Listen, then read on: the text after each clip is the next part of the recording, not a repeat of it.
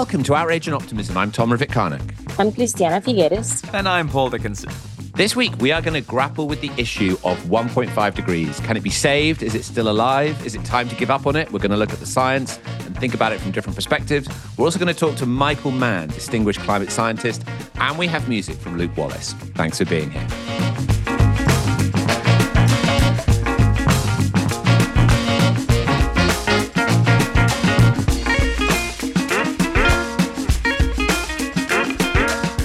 So, friends, we have a lot to get into. This is a very um, consequential and important episode. But just before we do, Christiana, your three part mini series on living from, with, and as nature was a masterpiece. I absolutely loved it. I finished the final episode this morning on the train back to Devon from London and just loved it. I think that I also think Clay did a brilliant job of shaping the music and making it all feel brilliant. Brilliant job. The music was beautiful. That it was it was wonderful. Congratulations. Well, thank you. It was a, definitely a team uh, team effort, both with Isabel and her team, but also the whole editing and production.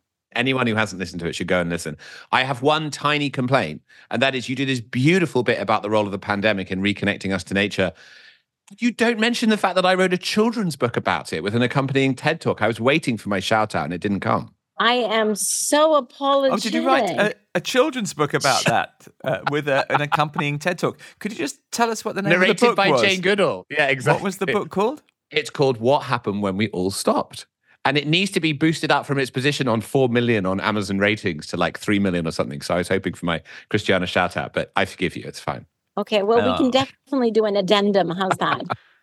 And um, just before we get into it, can I just say one thing? I know that we're a climate change podcast, but I, I didn't want to fail to acknowledge the passing of Alexei Navalny, who, in my view, may be the bravest politician in history, who just facing certain arrest, quite likely torture, and even probable certain death, showed no fear, went straight back to Russia, and his his loss is enormous, but I believe it it was an act of just unimaginable courage, and I just wanted to acknowledge that.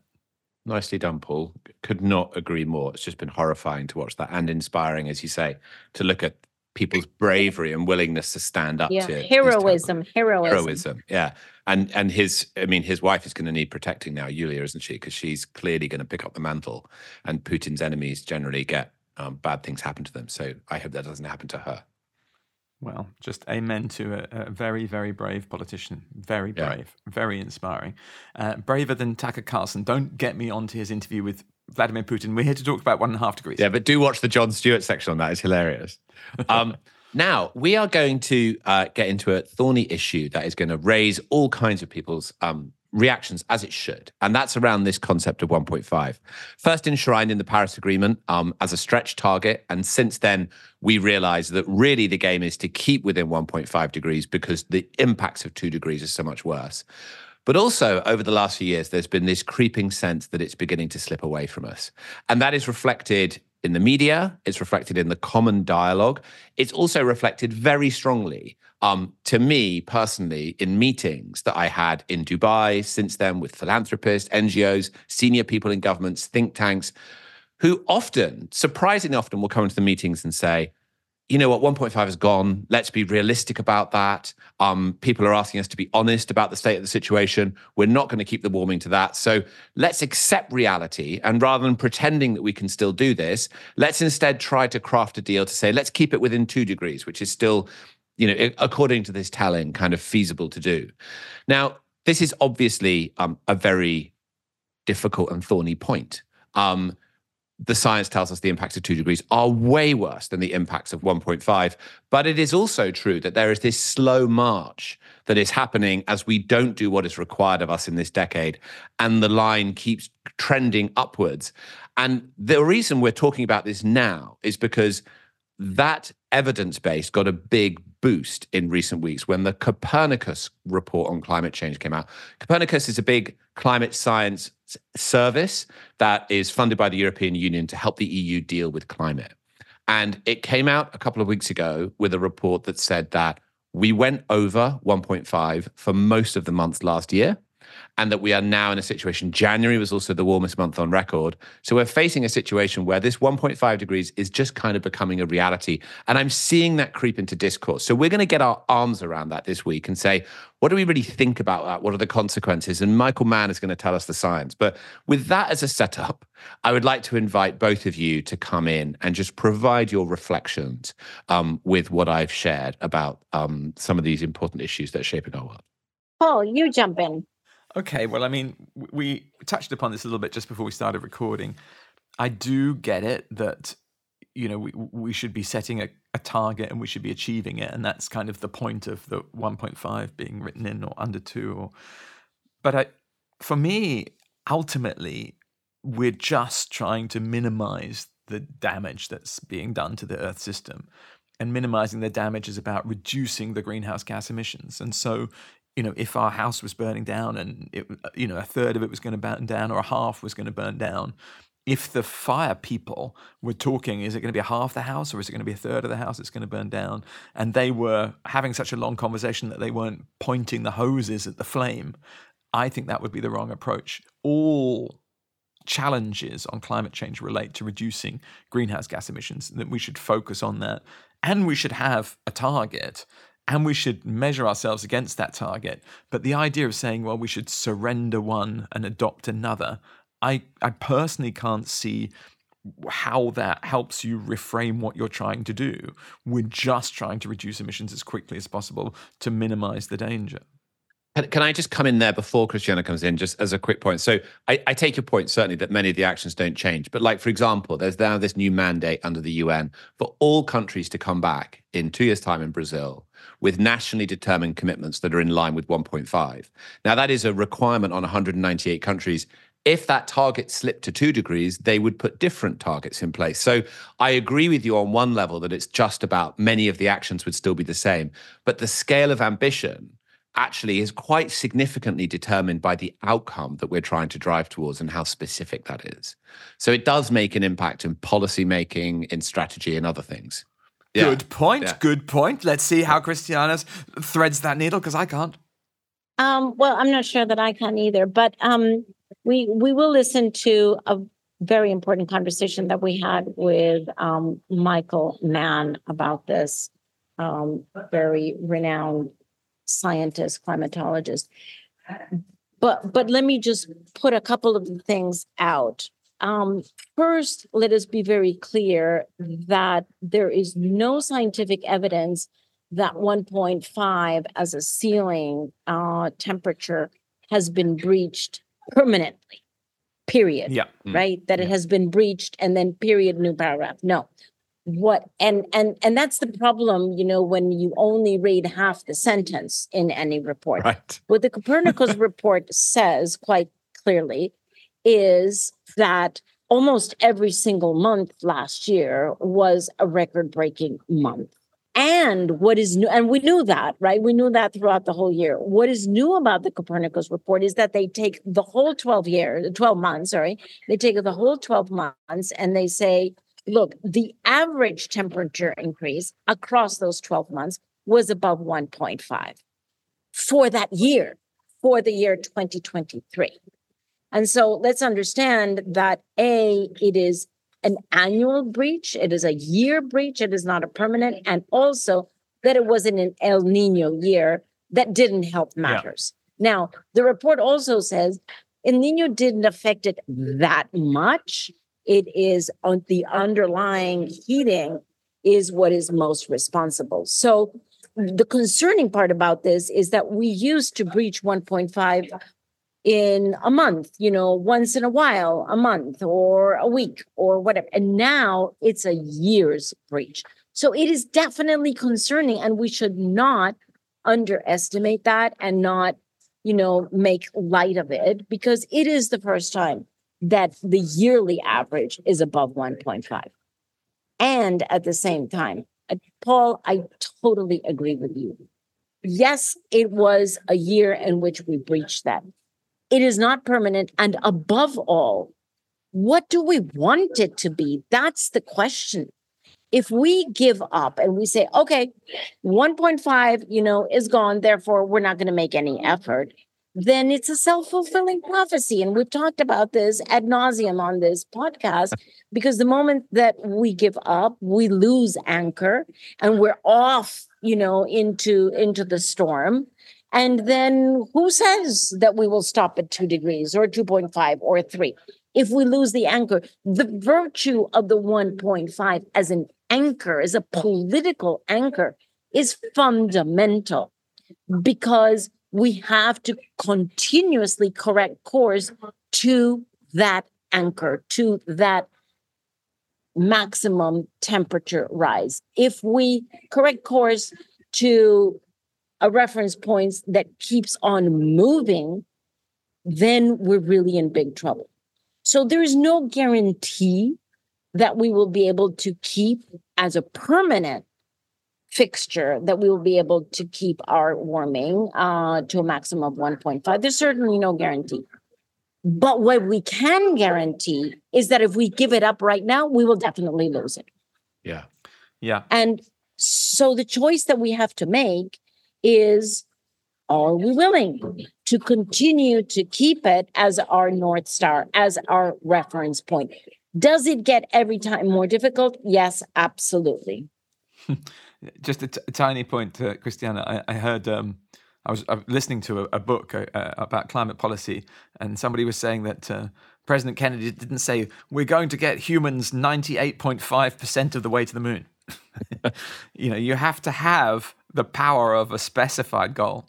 Yeah, and I think that what's interesting about what you're saying, Christiana, I think that well, while you have your goal set by science, so 1.5 degrees is the level at which we can have a reasonable degree of assumption we're not going to trigger these alarming feedback loops that are going to really destroy so much of the natural environment and humans' um, well-being. Once you don't have that as your north star, but instead you shift into the world of saying we're going to set the target based on what we feel is achievable, then you're entering a much more movable world where everybody, and I mean, you you know better than anyone in the world how difficult it is to negotiate those things. So, is that part of it that we just cannot let go of the idea that science should guide the decision making around where we need to go? Absolutely. I mean, that's exactly the point. The Paris Agreement is science based, and honestly, all our actions should be science based. That is, as I say, the anchor. I used I I don't do it anymore, but I, I used to sail. And I can't tell you the terrifying feeling that it is to wake up in the morning and all of a sudden, you know, you the currents have dragged the anchor, you are adrift, and you have no idea where you're going. It is a terrifying feeling. We wow. have remind me not to go sailing with you. That does sound frightening. No, definitely not. Yeah. um, it is. It is a. It. We have to, in fact, dig the anchor in every time more. So, contrary to some people who say, okay, let's give up and, you know, let's just accept this.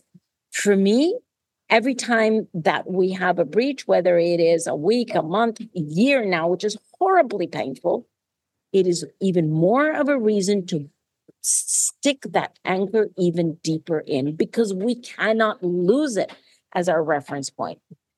So, so what would you both say then? I mean, the the, the conversation that there is a real debate going on about this that might be visible to some listeners and might not be to others, and it's happening slightly behind the scenes where many of these things come from, where people who might give away money or run powerful NGOs or maybe they're senior in governments are sort of getting together in rooms and saying, you know, we think 1.5 might be gone and we need a strategy for what we then go to.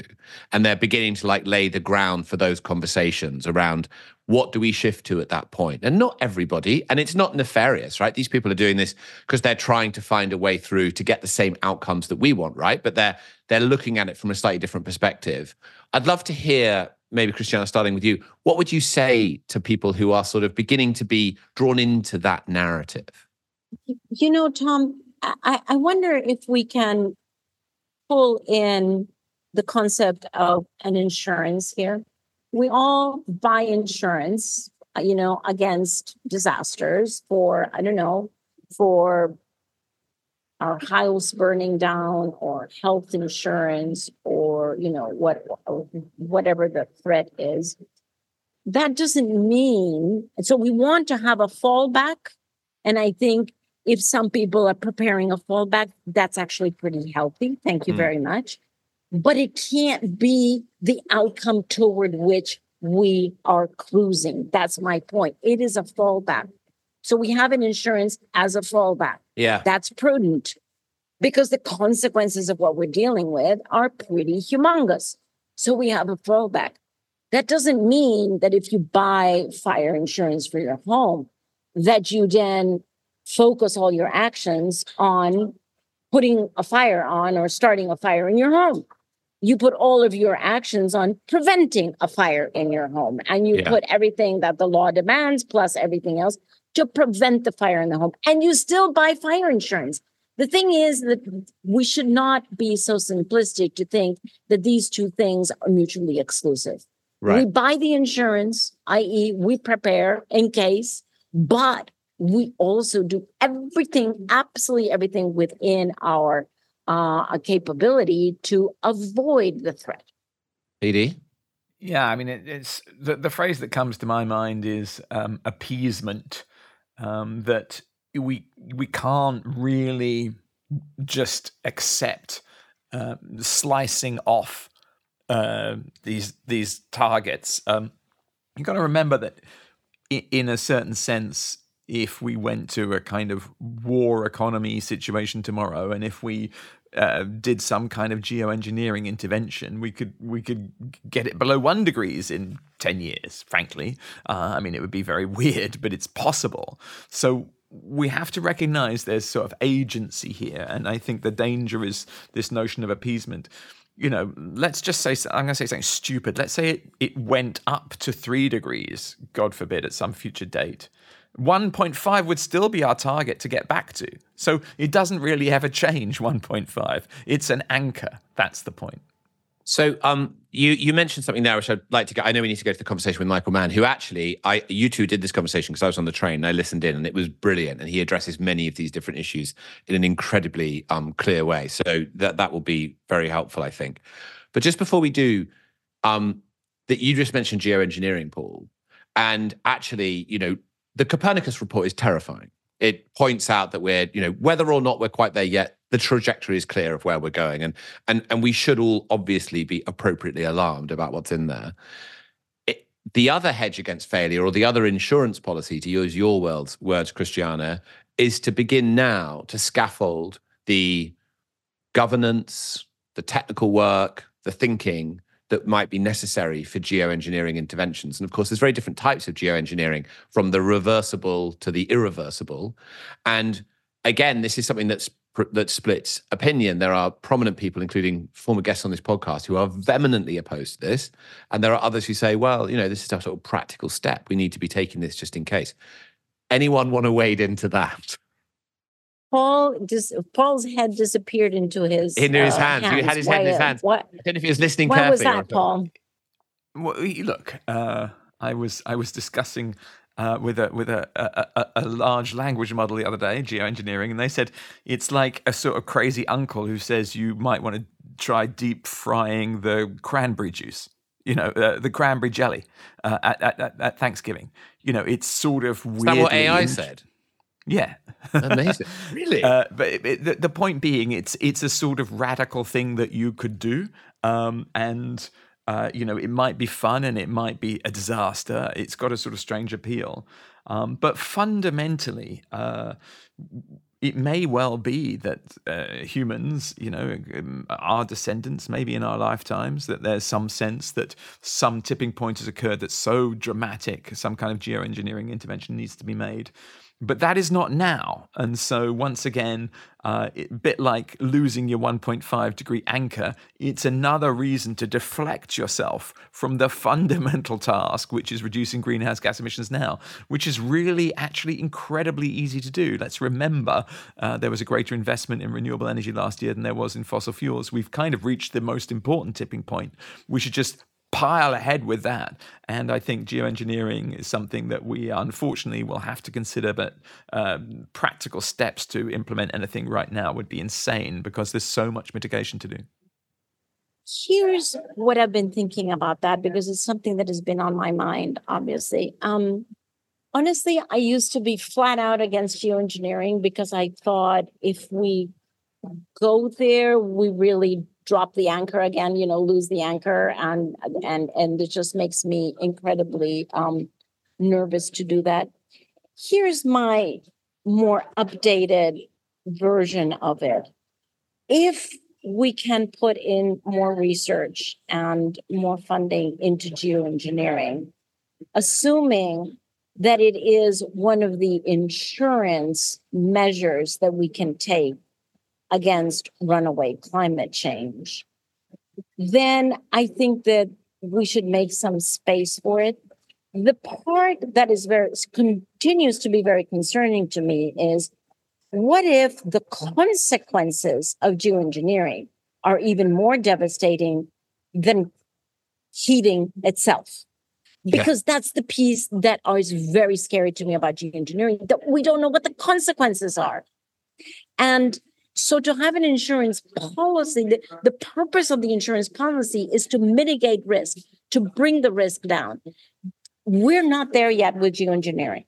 For me, and I'm very happy to, you know, entertain a, a different conversation, but my sense is that geoengineering is not yet to the point where it actually helps us bring the risk down. It actually is another type of risk, the magnitude of we have no idea. And yeah. so to apply something like that, that could have the potential of even more damage to humanity and to our natural environment than the problem we're trying to solve or mitigate against or insure against. That's the piece that is very, very difficult for me. And Christian, if I can just follow that up, saying, you know, medically it's like a blood transfusion or something. It can buy you a bit more life, but it's not going to solve the problem and it has its own risks.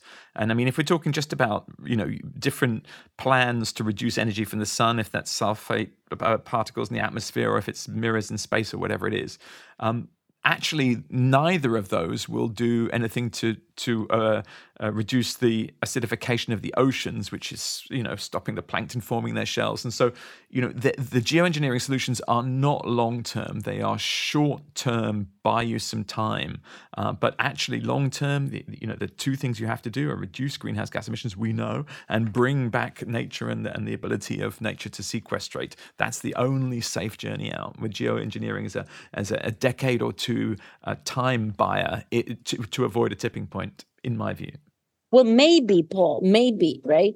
Maybe geoengineering is actually has negative long-term consequences, which we don't know. Yes, yeah, no, I agree. I agree. Um, Sarah, Sarah, by the way, our wonderful Sarah is putting here in our little notes. Uh, thank you, Sarah. She's reminding us, Tom and Paul, that we did discuss this issue with Elizabeth Kolbert um, when we interviewed her about her book Under a White Sky.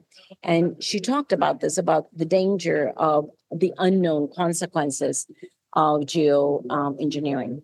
Mm. Yeah. A beautifully named book, right? Well, I it's kind of in the title of the book, like the sky stops being blue. I don't want that to happen. I don't. Well, not really. well, me... it is. I mean, that's the amazing thing about Elizabeth Kolbert. It's a terrifying concept, but it's actually a beautiful name in a way that she's able to sort of bring it out.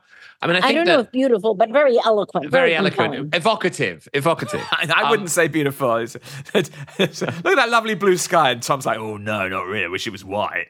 I think it's really interesting to talk about this. I mean, it reminds me of time. I mean, I remember, and you guys both remember this too, you know, a while ago, there were lots of people saying we shouldn't talk about adaptation. That was giving up we should only talk about mitigation. If we talk about that we can adapt to it, then we'll give up on mitigation. And now there's more of a nuanced picture of like, well, we should mitigate, but we're going to have to adapt as well. And I rather suspect that will be the nature of the conversation on geoengineering. I realize I've taken us a bit off piece from where we started, but I, I think it's quite connected. And I think that this is this is going to be an increasingly important topic. I mean, for what it's worth, from from my point of view, I completely agree with all the risks you highlighted, Christiana, and the time bound nature of it, Paul. However, I kind of feel like you know, a bit like in Kim Stanley Robinson's book, the um, the Ministry for the Future. This is likely to happen by somebody at some point. point, and building the institutional governance framework, the technical capability, the ability to understand the potential adverse consequences from doing this might make doing it a bit more likely. I think that is a risk. But I think not doing that work because we're afraid of making it more likely that we'll actually do it and thereby storing up this big uncertainty down the road massively increases the risk that comes later. So I realize that's a slightly nuanced point, but I feel nuance. Um, honestly, it was like when I was I was saying to um, what was it Kingsmill Bond? I was like, "You're not being realistic, Kingsmill. You're not being you're not being nuanced." Yeah. okay, we should actually talk to a real expert. So, Dr. Michael Mann, uh, previous guest on this podcast, one of the world's best known um, climate scientists, been doing this for a long time. He's distinguished professor um, in the Department of Earth and Environmental Science at the University of Pennsylvania. But much more than that, he is just a huge um, voice and intellect and personality in the world of climate. He has been pushing for meaningful action for decades. His books include dire predictions, the hockey stick, the climate wars, the new climate wars. Um, he is a he is a brilliant person, friend of the podcast, and we were delighted that he um, uh, agreed to come back and had a conversation with the two of you, Paul and Christiana, just yesterday that I listened into. So let's go to the conversation with Michael.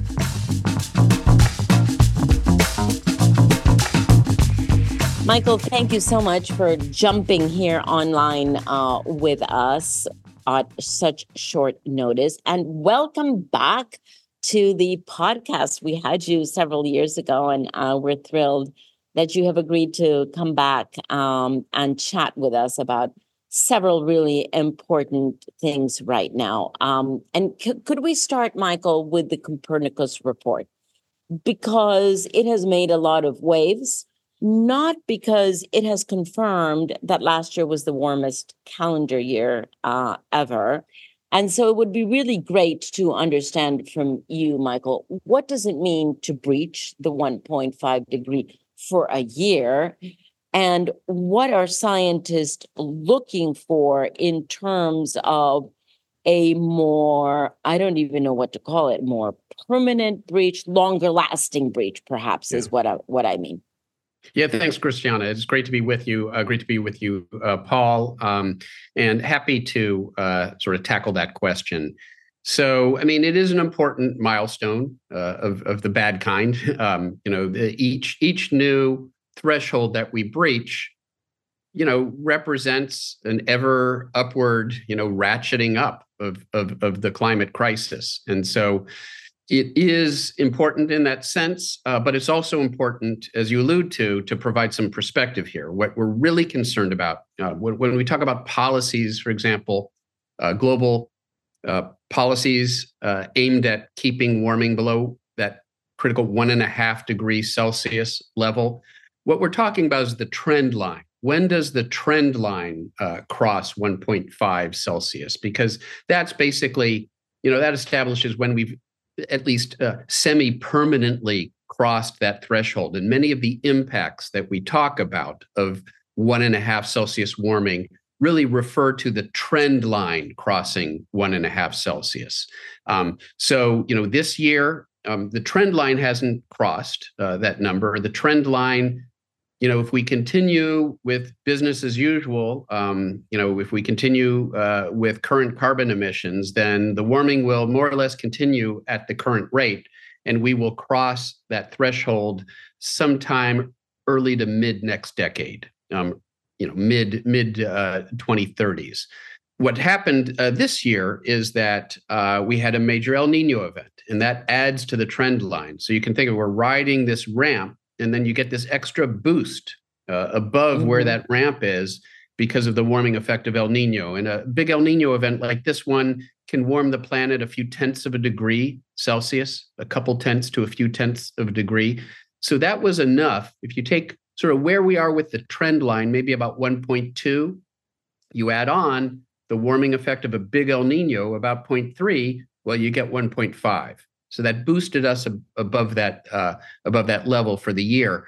But again, some perspective is useful here.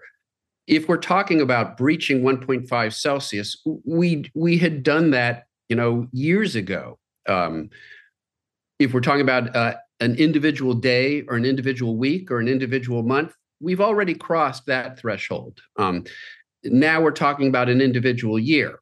Um, so there's this progression. Um, the real problem is if we're talking about not a day, a week, a month, a year, but a sort of multi-year period. In other words, when the trend line crosses 1.5 Celsius, the policies aimed at limiting warming below that amount are really aimed at limiting warming, uh, you know, uh, the, the, keeping the trend line below one and a half Celsius. And, and that's still possible, but we've done the math and we will know it will take a dramatic reduction in carbon emissions. Uh, we've heard the numbers before but with each year of relative inaction, they become more stark. So now we have to decrease carbon emissions by about 50% in less than a decade and bring them down to zero by the middle of the century. It's doable. It's not, you know, um, you know, the obstacle isn't the physics, isn't climate physics. It's not the technology. Right now, the obstacles are political. And so, in, in principle, those obstacles can be overcome. Um, but that's where we are. And, and it is important, right? Because it did, each time we pass a new threshold, it's a reminder that we're not making enough progress. And pretty soon, when that trend line crosses 1.5 Celsius, we've missed a major milestone and, and we're committed to worse and worse impacts. Uh, Michael, so let me just un- let me just understand again, or ask you to emphasize again. So that yearly breach, that year breach over the space of 12 months has not impacted the reduction targets that we had from before. We are still needing the um, net zero by 2050 for sure, and 50% by the end of this decade. We're still remain yeah.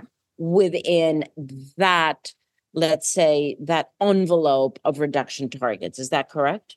Yeah, that's absolutely correct. You know, this the, the, El Nino event doesn't change that. The trend line is pretty much on track for where we've predicted it would be, given our ongoing carbon emissions. And so the math is still the same here. We can prevent that trend line from crossing 1.5 Celsius, but it's it, you know that window of opportunity is narrowing uh, with each year where emissions remain close to uh, where they are.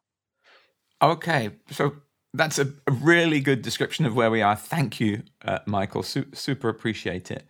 I've been digging into your wonderful books, not least your latest, Our Fragile Moment. And there's something in, in, in so much of what you say that I think is super important. And I wanted just to kind of drill into for, for a second. It's this notion that on the one hand, you know, we've got a really serious situation. And on the other hand, if we flip to a kind of doomism, we can get kind of paralyzed or or whatever. I mean, I confess I personally have been guilty of this. You know, I've sometimes drawn on the authority of kind of like I know how bad this is and you don't, you know, and I've been kind of full of the sort of pride of my knowing how terrible it is. Right. But you make a really brilliant point, I think, that we have to get this balance correct where we honor the seriousness of it, but we don't accidentally go into a kind of crazy paralysis. Can you talk a little bit about how to how people, our listeners, can kind of optimize their response to this kind of mm. pretty shocking information? Yeah, you know, uh, our, our, good friend, uh, who's sadly no longer with us, Steve Schneider, the great Steve Schneider, used to say, "The truth is bad enough." All right, we don't have to exaggerate uh, the, the, case, um, uh, the the science, to uh, to make the case for dramatic and, and, and, and concerted and immediate reductions in carbon emissions. We are already seeing dangerous climate consequences. Uh, the coastal inundation, the heat waves, the wildfires, the floods. The, it, it's here. Dangerous climate change is here. And the question is, how bad are we willing to let it get? And so the truth is bad enough. Um, we don't have to exaggerate it. And by the way, when we do exaggerate it, there's the danger that we end up uh, sort of leading people down this path of disengagement. After all, if it's too late to do anything about the problem, then why bother? Yeah. And you know, in, in uh, some of my past writing, I, have pointed out that there are some bad actors out there, polluters, and, and those you know advocating for their agenda, who have at times fanned the flames of doomism. Because they realize that if they can take climate activists who would otherwise be on the front lines and convince them it's too late, and put them on the sidelines, well, then it's a win for them. And so we have to mm. make sure, as I like to say, to communicate both the urgency, and it's absolutely essential because this is urgent, the urgency and the agency. The fact that the science tells us it's not too late to prevent the worst consequences. And the other thing that I think is related to that very important point, uh, Michael, is the crying wolf uh, mm. syndrome, right? That by um, by by crying doom and gloom way too often, we yes we we sideline people who go into sort of mental freeze mode, a completely overwhelmed, pull the covers over their heads. There's right. nothing that we can do. But also, we may disauthorize the voice of science because there could be an interpretation that science has called or not science but the, but that those that interpret the science or speak about it yeah. have cried wolf mm-hmm. way too yeah. long and way too often yeah, it's a great point, and you know the reality is they're going to do that anyway. they say that you know the the bad actors out there who've been looking to discredit you know the case for climate action and environmental sustainability are always going to claim that we're exaggerating. They're always going to claim that we've cried wolf. But why make it easy for them? and yes. you know. so yeah, I mean, and I will quote another Steve Schneiderism, which is that um, you know, we can be both truthful to the science and make a compelling case for action at the same time. It's possible mm. to do both. And we don't need to exaggerate because, as you just said, it's bad enough. The truth exactly. is bad enough. Truth is bad enough. Um, you know, another thing uh, Steve used to say is um, when you look at all the possible sort of climate scenarios, the the the two least likely are no problem at all, and end of the world. it's not going to be either of those. It's going to be somewhere oh, in between. In between. Yeah, that's a really good way to put it. Very good way to put it. And uh, you, you have also commented on like you, you don't see the science doesn't show very abrupt, abrupt tipping points in the in the near future, right? That, because a lot of people will will say we're at the tipping points now and we're just about to lose it, and and and you said this science doesn't really support that yeah you know it's it's we, we, we sort of have a have to have a nuanced conversation when it comes to tipping points. Um, when it comes to global average temperature um, we, we say that it, it behaves pretty linearly which is to say it is a function. The temperature that we get is a function of the cumulative carbon emissions up to this point in time and, and the science is pretty robust on that. Now the consequences of the warming uh, may not be so linear they can be more abrupt. They can exhibit tipping points. Uh, one example is the the so-called ocean conveyor, the Great Ocean Conveyor, and there's been some press about that. There was a study that came out about a week ago, um, emphasizing the possibility that that current system can collapse, and it can do so abruptly. Um, and the science tells us that you put enough fresh water into the North Atlantic by melting you know, the Greenland ice sheet, for example, uh, you freshen those waters, you can inhibit the sinking motion that drives that global ocean conveyor that helps deliver, you know, warm waters to parts of Europe and North America. Well, the, um, the UK, if I could just shout out to our UK listeners, we're on, you know, London's on the same, uh, what is it, latitude as kind of Halifax, Nova Scotia. We could be completely frozen, right? Yeah, and you know, part of that is uh, is the the North Atlantic drift, that ocean current, the the conveyor. Part of it is just the the westerly winds. You know, you're getting maritime uh, influence because the the the the air's coming off the ocean and it's warmer than say on the east coast of the U.S., which is much more continental climate. So it's both the atmosphere and the ocean working together.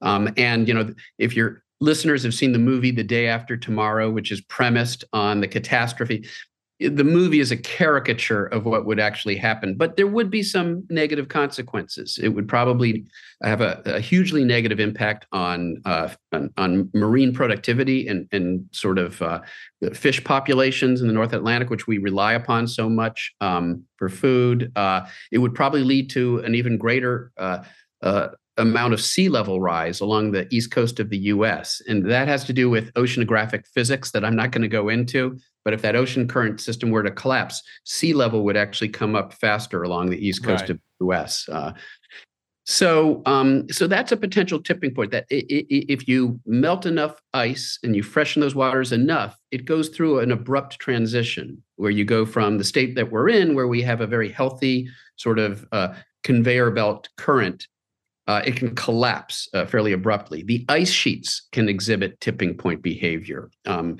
you know, when those ice shelves collapse, uh, those ice shelves that are help supporting the uh, West Antarctic ice sheet. As those ice shelves collapse, that destabilizes the ice sheet, and larger uh, parts of that ice sheet can then calve into the ocean. Um, and so um, there are tipping point elements in the climate system, and we don't know exactly where they lie. So we're sort of like the blindfolded person on a cliff walking towards the cliff. We don't know where it is, but we know the so further the we scientific doctor is warning us of risk and can't be certain, but that's a case for extreme prudence in our behavior, right? Exactly. You know, you, you listeners are the precautionary principle. There's only one planet we know of in the universe at this time that can support us. We're not going to find a planet B, so we've got to preserve the livability of this planet. Um, and the fact that there's uncertainty isn't our friend. It's it's a reason for even Yeah. more concerted action because of the very Right. real possibility that the consequences could be worse than the models predict. And historically, that has been the case with extreme weather events, with ice sheet collapse, and other impacts. that has been the case. Michael, in addition to your recent book, we also celebrate the fact that you have finally, after 12 years, uh, yay, uh, been uh, awarded by the, the win in a defamation lawsuit against you 12 years ago. Um, that that was a defamation suit that got in horribly personalized, I would say. Um and and and hence you know the the the arc of justice moves slowly but it moves i would say. But here here's my question over the past 12 years has the war on science changed in intensity in character in strategy what have you been observing on the evolution of the war on science. Yeah, thanks uh, both for the comment and the and the question. And yeah, it's been 12 years until uh, in the in waiting um, until we uh, did get our day in court, and it was a defamation uh, case brought by me, by, brought by us against uh, two uh, bloggers for the uh, Right Wing Competitive Enterprise Institute and the National Review uh, online. Um, two writers uh, for these two publications that had um, uh, uh, made accusations of scientific fraud against me, had compared me to a convicted child molester. Child molester, Jesus. Yeah, Yeah. Uh, Jerry Sandusky, uh, you know, Penn State, and uh, the football coach, and they they took advantage of that particular uh, situation to to try to you know to to subject me to these uh, very horrible defamatory comments. And you know, it's one thing to criticize science and to criticize scientists. Um, that that that that's appropriate. That's okay. You know, there is freedom of speech, but freedom of speech has its limits. You can't uh, you know falsely cry uh, fire in a crowded theater. That's not protected speech. And you know, making false and defamatory accusations against scientists is not uh, protected speech um, because I'm a public figure. There's a very high standard to win uh, such a case. You have to prove what's known as uh, actual malice, which is to say, not only were their statements false, they knew that their statements were false, or Wow. uh, that they. well, they there's the comparison to the convicted child molester is what I found personally to be so completely unacceptable because it just personalized the whole. It's not That's like right. even they were doubting your science; they just right. personalized it in a complete horrific way.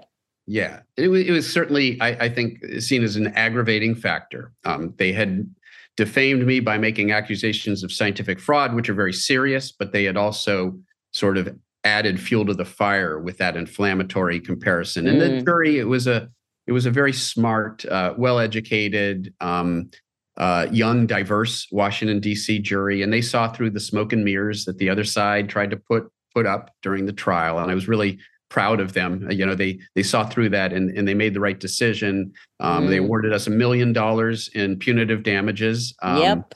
And you know, if I get that money, uh, you know, I will. Uh, I'll, I'll probably um, uh, contribute it to uh, some climate outreach uh, uh, organizations. We'll, we'll see if the whether or not the money ever arrives. Um, it's not the point.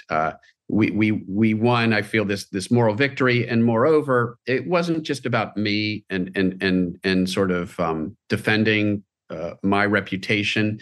I think it's about something more. And you allude to this. In the 12 years since we filed this case, so much has changed. The attacks have metastasized. Um, social media, the the sort of um, you know the the the caustic environment that one now encounters on social media um uh in in its there are the layers of of uh of misogyny and and racism and all sorts of um, other attributes that come into this toxic mix.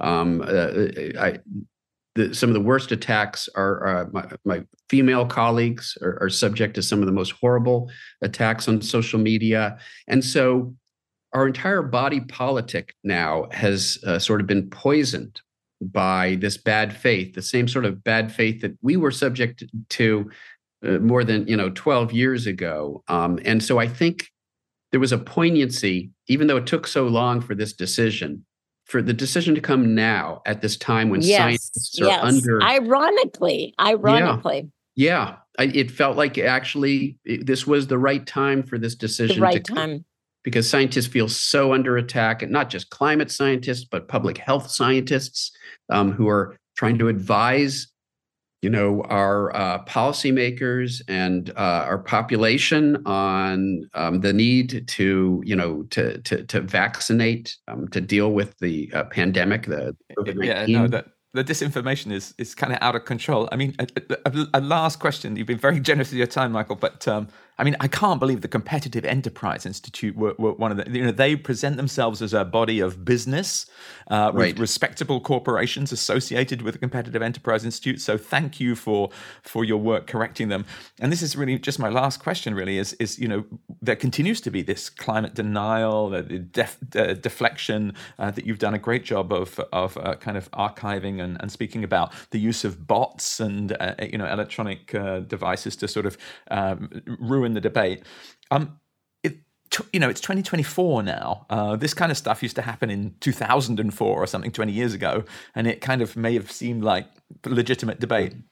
Would you caution people uh, right now involved in lobbying against government policy, or action by governments, that they're leaving a trail uh, and that they may risk future liability because of the, frankly, incredibly irresponsible way that they're trying to steer us uh, to to ignore this problem?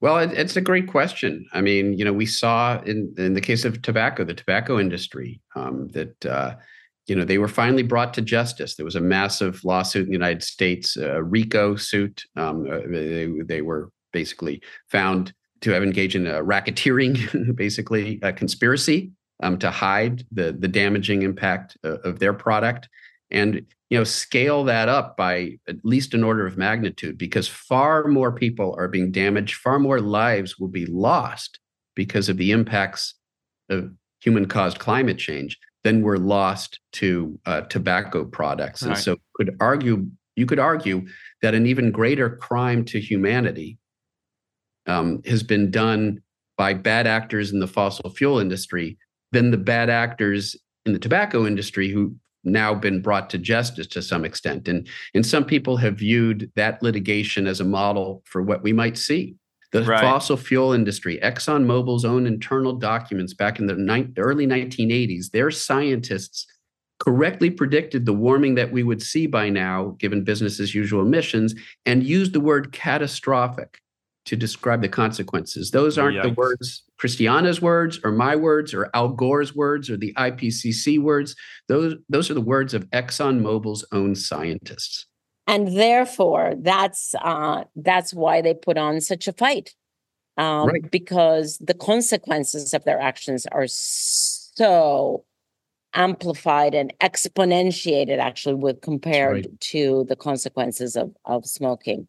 That's right. Um, uh, Michael, um, sorry, I actually don't want to let you go, but um, but um, but my ears are being pulled here. But I did want to just sneak one more question in, which sure. um, keeps me up at night, honestly, which is and I'm not a scientist, so I would love to hear it from you, which is this appalling, frustrating gap between the science that keeps on getting more granular and more concerning and the lack of action that is not uh, keeping the pace of science. It seems yeah. to me that the gap between science and action keeps on increasing, whereas yeah. it should get shorter and shorter or closer and closer.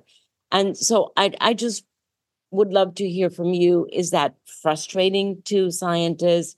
Is it, you know, how, how do you how, how do you react? What is your visceral reaction to that reality? Yeah, thanks for that question. I think we all feel that frustration. Uh, all of us who are, you know, connected to this issue, who are passionate and have been fighting for action for for years. Um, and there is this growing disconnect. You know, after COP26, the 26th uh, conference of the parties, um, climate, International Climate Conference two years ago, uh, there was some significant progress. We saw, you know, uh, when it comes to uh, emissions reductions, the countries of the world had uh, committed to emissions reductions that had the potential to keep warming below three Celsius. Now, that's still way too much warming, but it's much less than where we were headed towards more than four or even almost five degrees Celsius, you know, prior, for example, to the Paris uh, Agreement. So there was some real progress there. There was a feeling that we were making uh, policy progress, that there was um, you know uh, that there was uh, some good faith on the part of the the leading uh, polluters. Um, the United States, uh, China was coming to the table. The EU. Um, over the last two years, we haven't seen nearly as much progress. COP 27 uh, a year later, um, there really wasn't any ratcheting up of the the reductions. And and and and and again, the commitments made at COP 26 don't come anywhere close to keeping warming below 1.5 Celsius. They keep warming, you know, possibly below two degrees Celsius if, if all of the commitments were kept and kept on time. And we've already missed sort of the the the deadlines on some of those. Um, COP27, there was no further ratcheting up of the commitments. There was an agreement on loss and damage, which was important. Uh, potentially bring you know uh, the, the, developing countries into the world. Those who are being most impacted deserve uh, you know some some uh, resources from the industrial countries that created this problem in the first place to help them cope with the uh, impacts that they're already dealing with and, and and and to help them sort of leapfrog past the stage of fossil fuel economic development. Um,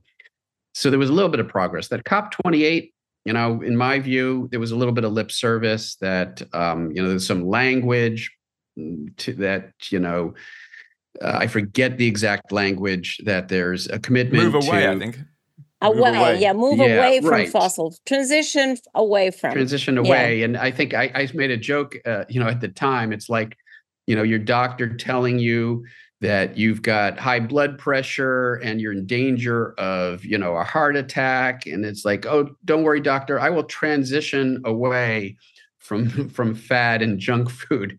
Trust me. I mean, and it's cigarettes.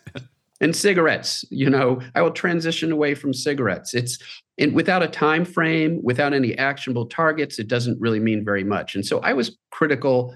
I was supportive of the the developments of cop 26 i was a little disappointed with cop 27 and deeply disappointed with cop 28 and i think there's some soul searching to be done has you know have we lost our way has the has the the um the the un process um has it become compromised by petrostates? Um, you know, the last two meetings have been held in fossil fuel states, um, and uh, and and and and so there's a sense of greenwash. It's like they're getting some credibility from holding the meeting, but at the same time, you know, Saudi Arabia and other fossil fuel states did everything they could to scuttle any meaningful progress for emissions reductions um, at, uh, at, at each of these uh, COP27, COP28.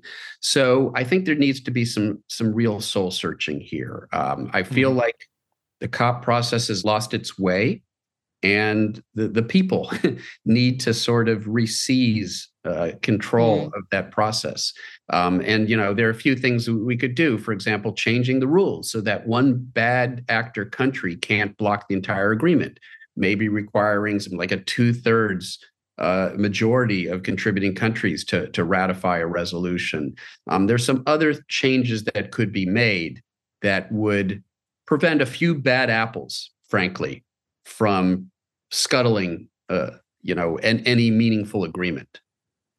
Um, Michael, um, sadly, we have to come to a close, and our uh, traditional close is to ask our guests uh, one reason for outrage, of which there are many, and one reason for optimism. And it just strikes me that your book actually um, is follows very much that logic of the outrage and the optimism. Yeah. But um, but just wondered if if you had to, which we're inviting you to, to put it into a few sentences Yeah. at this point at the beginning of 2024 what what is it that makes you most outraged and uh and what keeps your glow of hope alive Yeah, thanks for that question. Um, you know, uh, I'll be succinct. Um, the outrage is that um, we could have acted decades ago, and it would have been uh, much easier to avoid catastrophic warming.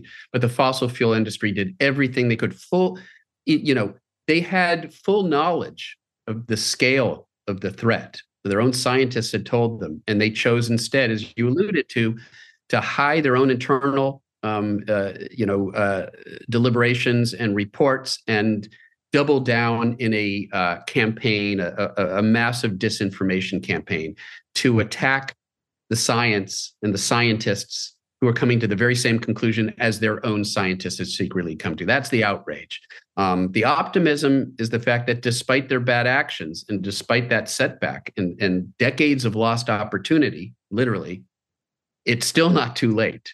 Um, we still hold the future in our hands, and young people in particular um, give me optimism because I really feel like this the youngest generation they get it, they understand the dimensions of this threat.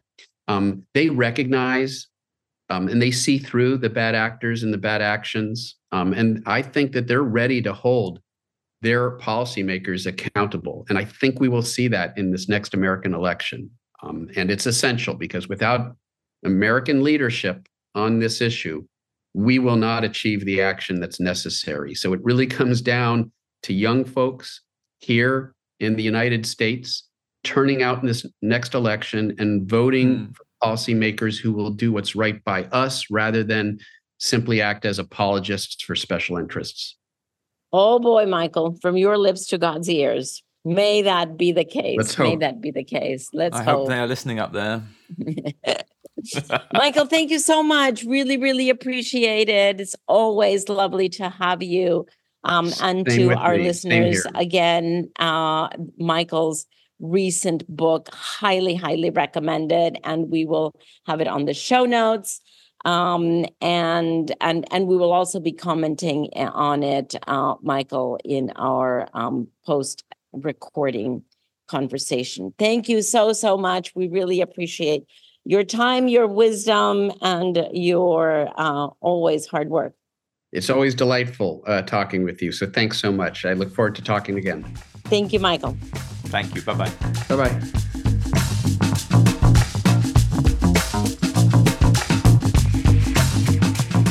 I mean, M- Michael Mann is just such a brilliant um, scientist and communicator. What did you both come away from that discussion with? Well, I, I I I feel that he is an absolute expert in striking the very narrow line between uh, panic, uh, freeze, and uh, and and uh, kind of uh, any any kind of unwarranted optimism. I think he he nails the situation is sort of serious. He has to me once again. I kind of come from a medical family. He he has to me that the the, the bedside manner of the of the serious doctor who is telling you uh, that you have to s- fundamentally change the way you're living and and what you're consuming, and there's no time to waste. But you shouldn't despair either it's a time for absolute clarity and focus and you can get through this you know the the 1.5 degree copernicus x-ray test results are terrifying but we're being advised here by an expert how to conduct ourselves to get to where we need to go because we can't fail. I heard that. Yeah, I I agree with that, Paul. Um, it, it's such a difficult balance, right? Not to fall into irresponsible, whatever, la la land, or to go to the other extreme of uh, just assuming uh, a world that comes to an end. And and so how to, and those are the two extremes, and how to walk that very fine line with based on science, right? Based on science is absolutely magnificent the way he does that because you can say okay well out of my you you could you you could say that most people try to walk that line or those of us who I and I would put myself into that box try to walk that fine line. But out of a sense of conviction of what I think is right the difference between his way of doing it to the way I do it is that he doesn't put any morality into this. He doesn't say this is the right thing to do. He is very strict in standing in the science with the data and then arguing that that middle ground is entirely possible, which is a different take. It, you come out of the same balance, but you start from a different place. And I just think he does that so brilliantly. Yeah. Um, I completely agree. I, I mean, I came away from that feeling like, which is what you hope to come away from um, these conversations, feeling like this is a tricky place, but we've got to double down and fight for what we know is still feasible. And actually, that's amazing that he's able to to draw that out of people um, as uh, as as situations become so dire because he's not shying away from the reality. I mean, he knows better than most just how dire this situation is. But such a privilege to have him back on. Um, right. Anyone else? Yeah, I mean, just well, I just would would would say that there are some incredibly positive things as well to to throw into this. You know, the Copernicus report is there as a as a as a caution. But I'm getting incredibly excited by the transition plans that are coming out of investors and corporations now. You know, we, are seeing a, a, a, sort of fundamental change in the attitude of, of major organizations towards this. I've seen some great research recently that came from a, a mutual friend of ours, uh, which is talking about how um, we in the climate change movement could be much better organized when we look at the people on the on the on the kind of fossil fuel negative side, uh, how we can adopt some of their tricks. And to be honest with you, I'm also somewhat inspired by revolutions in computing, where we've now got kind of um, digital resources that can think really holistically and in big ways to help us plan how we can respond to this. So just as we get scary news, we also have to remember the good things that are happening, the way we're evolving as a society in response to to, to this challenge. So. A, a, a, balanced way I'd, I'd like to end on on on this scary but necessary bit of information that I hope will help us to use that cliche redouble our efforts and increase our effectiveness. I'm afraid I'm going to ruin your balanced response just for a moment, and I really apologize for that because I I love what you said, but we have to come back to this soon because I was just reading a report just before we came on from David Gelles in the New York Times saying more Wall Street firms are now flip flopping on climate. Last few days, JP Morgan, State Street, PIMCO, all pulled out of Climate Action 100. There's bad stuff happening in the financial. Oh, don't get me wrong. That, that, okay. that, is, that is the that is the fossil fuel industry that is owning yeah. more and more uh, uh, legislators in the United States. Uh, this big wounded animal is flexing its legislative muscle, and it's it's learnt that an attorney general or somebody who's on a committee somewhere can scare the bejesus out of a gigantic Wall Street bank who says, "Oh well, you know, I don't have to do anything on climate change." That is a, a longer conversation for another day, but it is indeed terrifying. Okay. Thank you both. Lovely to talk to you as ever. We'll see you next week, and we're leaving you some music from Luke Wallace. Come back. Bye. Great to see you. Bye. Bye, guys. Hello, I'm Luke Wallace. I'm a folk singer and touring musician from the Coast Salish territories called Vancouver, Canada. Uh, you're about to hear my song, Come Back. And as a songwriter, I spend a lot of time uh, trying to figure out how to write songs that capture this hopeful but concerned energy around the environment and the state of uh, ecology on Earth, as well as you know social unrest. And um, you know, I'm obsessed with trying to find a hopeful message and an optimistic one in a in a sea of uh, a lot of despair and legitimate concern. And um, this song "Comeback" is tapping into a, a global phenomenon, which is the sports comeback, and we all have some understanding of of that. And I thought uh, it would be cool to write a song that ties in that notion of a comeback. And uh, I think we're well positioned right now as a society to to uh, nourish in a little bit of a comeback around ecology and our relationship with the environment. So here you go. We could make a comeback. Save it for our kids, and I could tell your son, that I gave all I had to give to build a big wolf pack. Get them howling at the wind, yeah, we could make a comeback. Feel the weight of it all and I let it sink in. But this ain't nothing new, it's what I'm always thinking. And a break in the flow is like my mind blinking. A moment of rest, nah, nah. And in the pause, I can feel all the weight start to lift like a rift in the clouds, like my favorite song loud. A story coming clear over the crowd, so I listen in close, nah, nah. Yeah, and I hear the future go something like this. Sound of the singers coming through crisp. Steady ourselves, climb back to the bliss. And welcome anything that walks through that mist. And so I insist that we go there together. Start from the bottom, build something much better. Whatever the weather, it's right on time. Cause the moment's arrived now, now. Yeah, we can make a comeback. And say for our kids. And I could tell your son that I gave all I had to give to build a big wolf pack. And get them howling at the wind. We could make a comeback.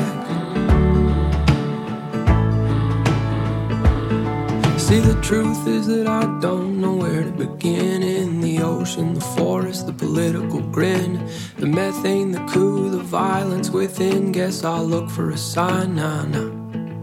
And the second I look, ah, oh, there it appears, hiding behind all that sorrow and fear. And when I look in your eyes, I can see it so clear. We're one and the same, nah, nah. So come back to love, come back to the land. Come back together and come lend a hand. Come back to the soil, come back to the sand. Come back to yourself, nah, nah. We could make a comeback and save it for our kids. And I could tell your son that I gave all I had to give. And I wish you hadn't done that. Thrown our future to the wind, but we can make a comeback.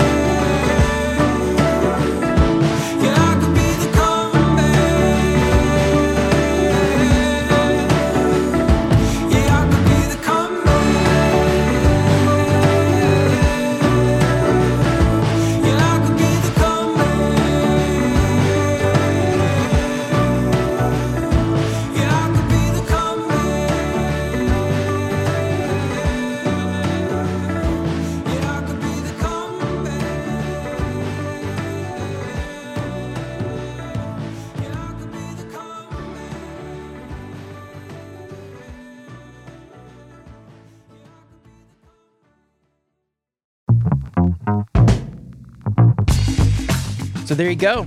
Another episode of Outrage and Optimism. Clay here. This week, Luke Wallace on the podcast as our musical guest. Beautiful song. And I really loved this recording. You can listen to more of Luke's music by checking the show notes and going to lukewallacemusic.com. I want to point out to our audience that Luke is also an environmental educator and speaker. He uses his songs and stories to communicate and inspire hope, something we highly respect and revere on this podcast. And a lot of our audience is involved in education and events surrounding climate and environmental advocacy. And it's such a privilege to have on artists who are not only multidisciplinary, but also weave their talents into bringing conversation about nature and climate uh, to places that so desperately need it. Go check them out, Thank you, Luke. Okay, back in the saddle this week after Christiana's mini series, Our Story of Nature. I had an absolute jam placing and making some music for that series. It didn't get mentioned in the episode enough that we are loving your response to the series. Um, we call these episodes deep dives you know, within our team, but these style episodes are very popular with all of you. And so if you have not listened, the door to the party is still open. So come on in. You can go stream those episodes. They're available wherever you get your podcasts. Again, Our Story of Nature is the title of the series. Shout out to Mundo Comun, Christiana, Isa, our producers Jenny and Shannon and Sarah. These episodes are an expression of our truest selves, our community, our work. Thank you for listening. Okay, where was I? Oh, Michael Mann returning to the pod. Our fragile moment, how lessons from the Earth's past can help us survive the climate crisis, is his latest book. Link to get yourself a copy is in the show notes. michaelmann.net. Go check it out. Okay, short credits this week. That is all from me. I'm grateful to be back into weekly format episodes. Good to have the gang back together. Thank you all for joining us, for listening, for tuning in. We'll see you next week.